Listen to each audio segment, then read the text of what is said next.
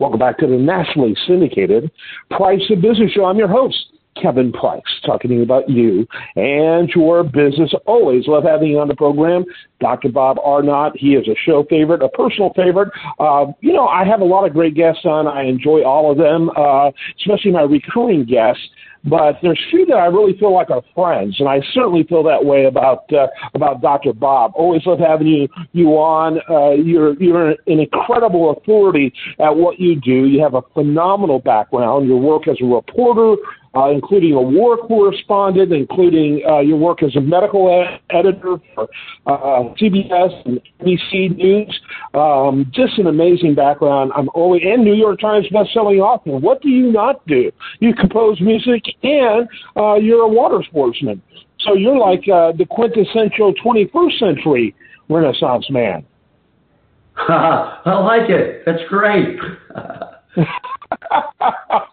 well, and you're also a legend in my mind. I'm not sure about anyone else's, but in my mind too. Always love having you on the program. And in fact, today we're you know we're going to tap into your unique experience uh, as we reflect on uh, the recent situation of a stray Cessna that was flying up north and all of a sudden uh, ended up uh, was heading to Washington D.C. This led to interceptors, U.S. Uh, military interceptors going up uh, to, to track it and to deal with it. And quickly they realized that the pilot was out, completely out, as it was flying, and apparently was on autopilot. And they had to take the plane out uh, in, in a controlled environment. And uh, you or I, I were talking, and uh, you mentioned among your experiences uh, has included flying in an interceptor, which to me, frankly, I get uh, air sickness watching them on TV.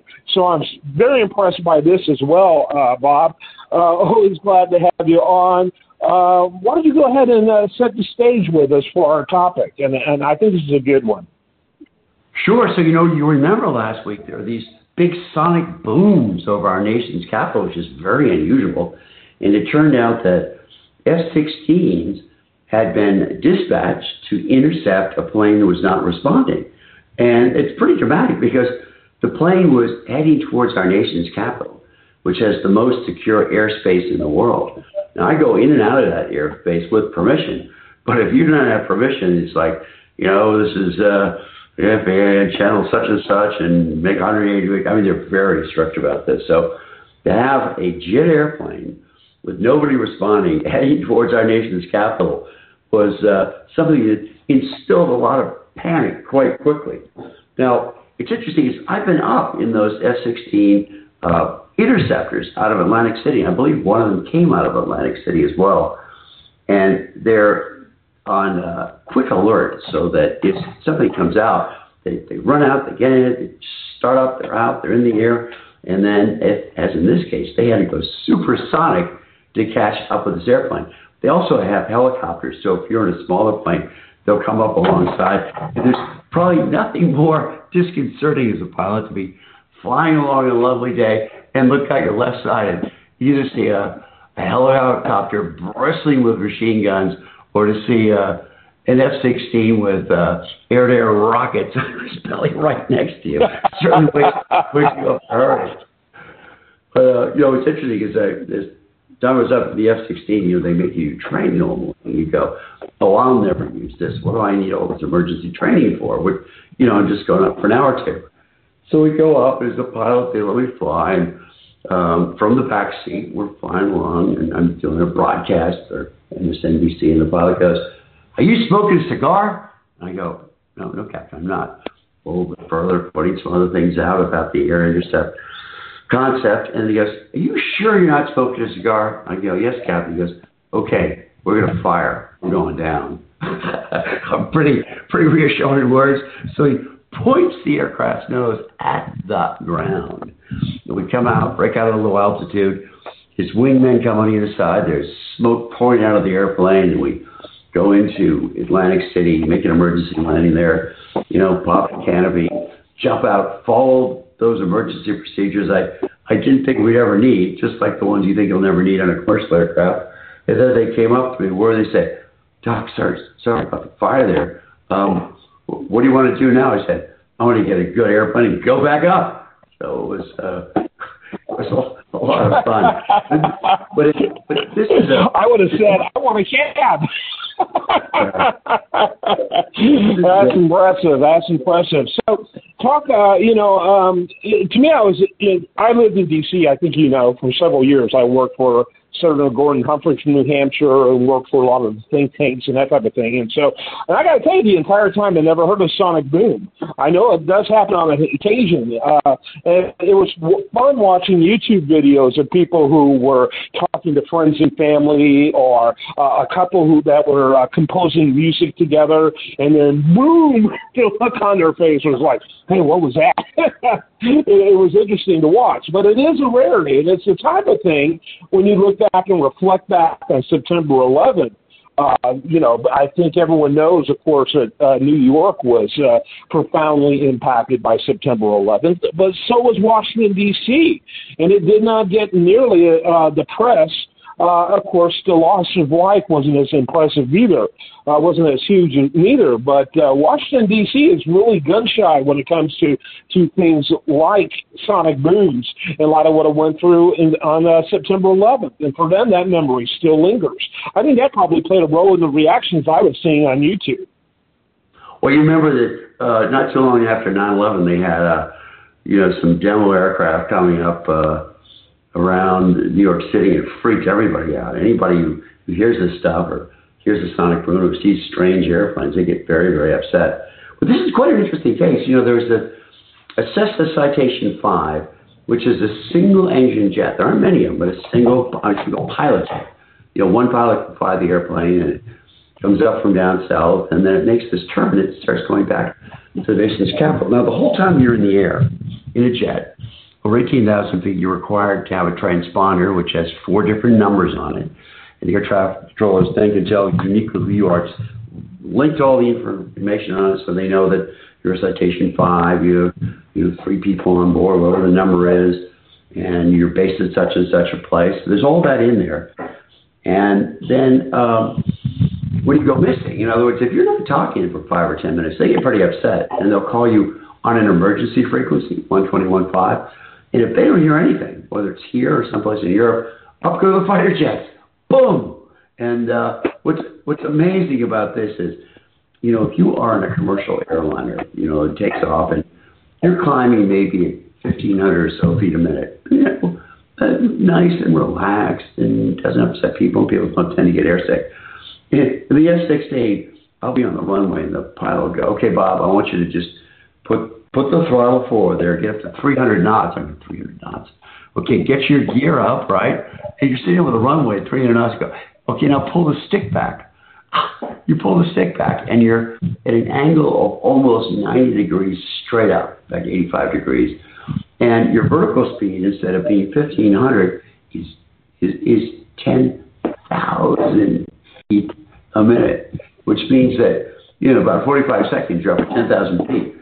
Uh, but what's extraordinary is you, you think a long time having aircraft in an F-16. I mean, boom! In a couple of minutes, you're up at 40,000 feet, and then you go supersonic, and you can get sized very, very quickly. And that's one of its roles, very good roles, as an air interceptor. So in this case, you know, they, they found the pilot, unresponsive. And so the, the question the Inside was smartly asking is, well, you know, what happened? So if you look at this in the previous Payne Stewart incident, remember that poor golfer was yeah the golfer, yeah the golfer. Mm-hmm. You often have what they call emergent. You have a, a sudden decompression of the aircraft, and there are three types. There's one that's very slow, you'll probably catch. There's one that's faster, about 15 seconds, that you'll probably catch and get your oxygen mask. And then there's one so quick, like three seconds or so, that even the best quads can't kind of reach their mask and it's just over. So they came alongside and they saw the patient, the pilot slumped. So the assumption is that it's pressurization. However, if that pilot had had a heart attack, the passengers in back wouldn't necessarily know anything was wrong, right? Because they're not chitty chatting with the pilot all the time. And it could have been they didn't know anything was wrong until it went down. Now, in further reports, we'll see whether or not the Air Force looked inside and saw people in there. But these pressurizations, depressurizations are very, very serious. And the pilot doesn't have oxygen right away. It's, it's tough. So what they do in this situation, Kevin, is they're authorized to shoot it down, but they, they tend to follow along and see whether it's going to crash when it runs out of fuel, which is, I believe, what happened. Look at how many miles they'd flown.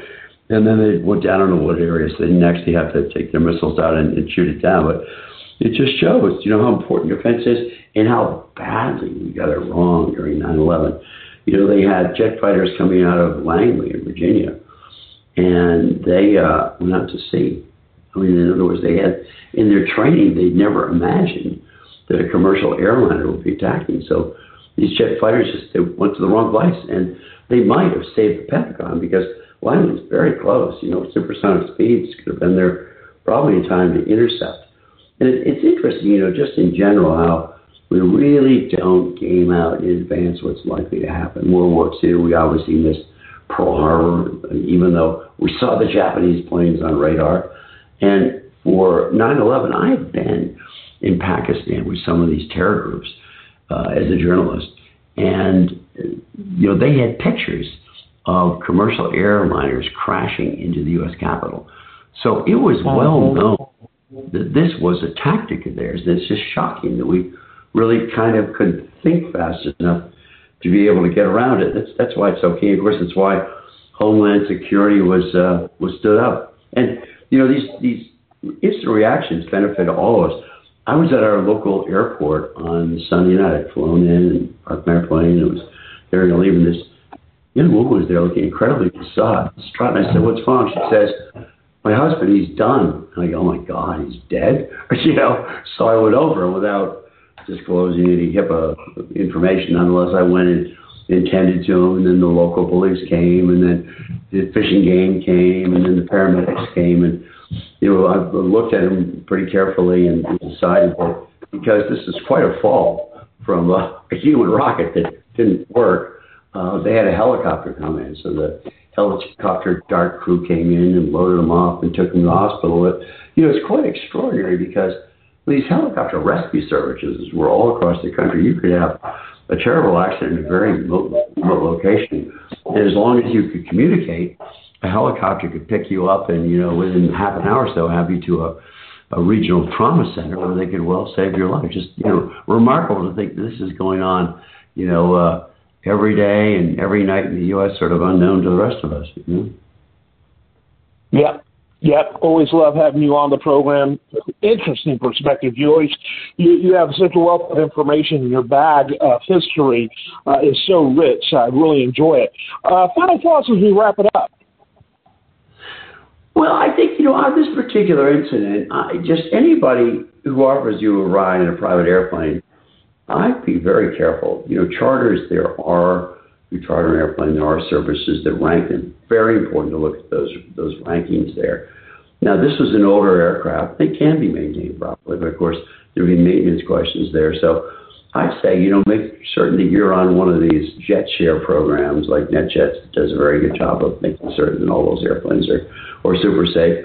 Or if, you know, if you can't afford, as most of us can't, you know, private jet travel, uh, just be reassured that U.S. airlines, the really good airlines are phenomenal. I, I'm always very impressed at uh, United, American, the overseas airlines like British Airways, how well trained they are. Tomorrow I actually have to go and, and do training, do simulator training where they give you every emergency. You know, you well, lost an engine, lost an engine turned upside down. You get terrible weather and the, the plane's on fire. So it's practice, practice, practice. And so, you know, we always think of getting on an airliner as very kind of humdrum and ordinary to a sense, that is a real tribute to the airline industry. That it's you know you don't feel like you're getting into a, a jet fighter under fire when you're taking a commercial flight. That you know the training is just unbelievably good, and the maintenance you know is uh, by and large pretty phenomenal. So you know feel safe.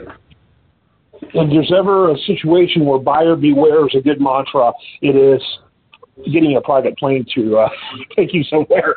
Yeah, and, and, and by the way, uh, I looked at Payne Stewart. We were talking about Payne Stewart. Uh, he was on a Lear jet, which you know is top of the line, and so uh, even with that, uh, you have to be careful. And uh, you were talking about countries, vast majority of which have great airlines. I have traveled pretty extensively in uh, the former Soviet Union in Eastern Europe, and uh, took an Aeroflot when uh, one of the planes we flew on literally had a goat in the owl who sat right next to me during our flight. And uh, it was interesting to hear the plane shut off and sound like you could hear it, you know, brr, brr. It's like, oh boy. you, know, so, you, know, you definitely want to do your research. I know North Korea's airlines are disasters. Some of the former communist airlines are a disaster. But generally speaking, air travel is really quite quality and quite safe. Uh, safer than a car. But it's interesting with Payne Stewart quickly that you know I believe the rear bulkhead blew out, so that the plane quite quickly depressurized, and apparently there was no oxygen. You, could they couldn't turn on the oxygen tank. So there are those pilots, and they were there was decompression. They knew that because when the Air Force came alongside, they could see that the windows were frosted, which happens with nearly instantaneous depressurization because the humidity will suddenly you know, stick to the windows there. That super, super cold air comes inside there. So, um, you know, just got to be very aware. You know, if you have a pilot over 50,000 feet or a commercial pilot, you know, lower when the other pilot leaves, they're supposed to have an oxygen mask on just in case that happens. So, safety, safety, yeah. safety. Yeah, absolutely. Always love having you on the program, Dr. Bob Arnot. We always have lots of information about him over there at priceofbusiness.com. Make sure you check the link uh, that uh, uh, will go to uh, uh, his article and our interview. Uh, Dr. Bob, thanks so much as always. World's best host. Thank you so much, Kevin. Really appreciate it. Thank you, sir. Yeah. We'll have more for you after this.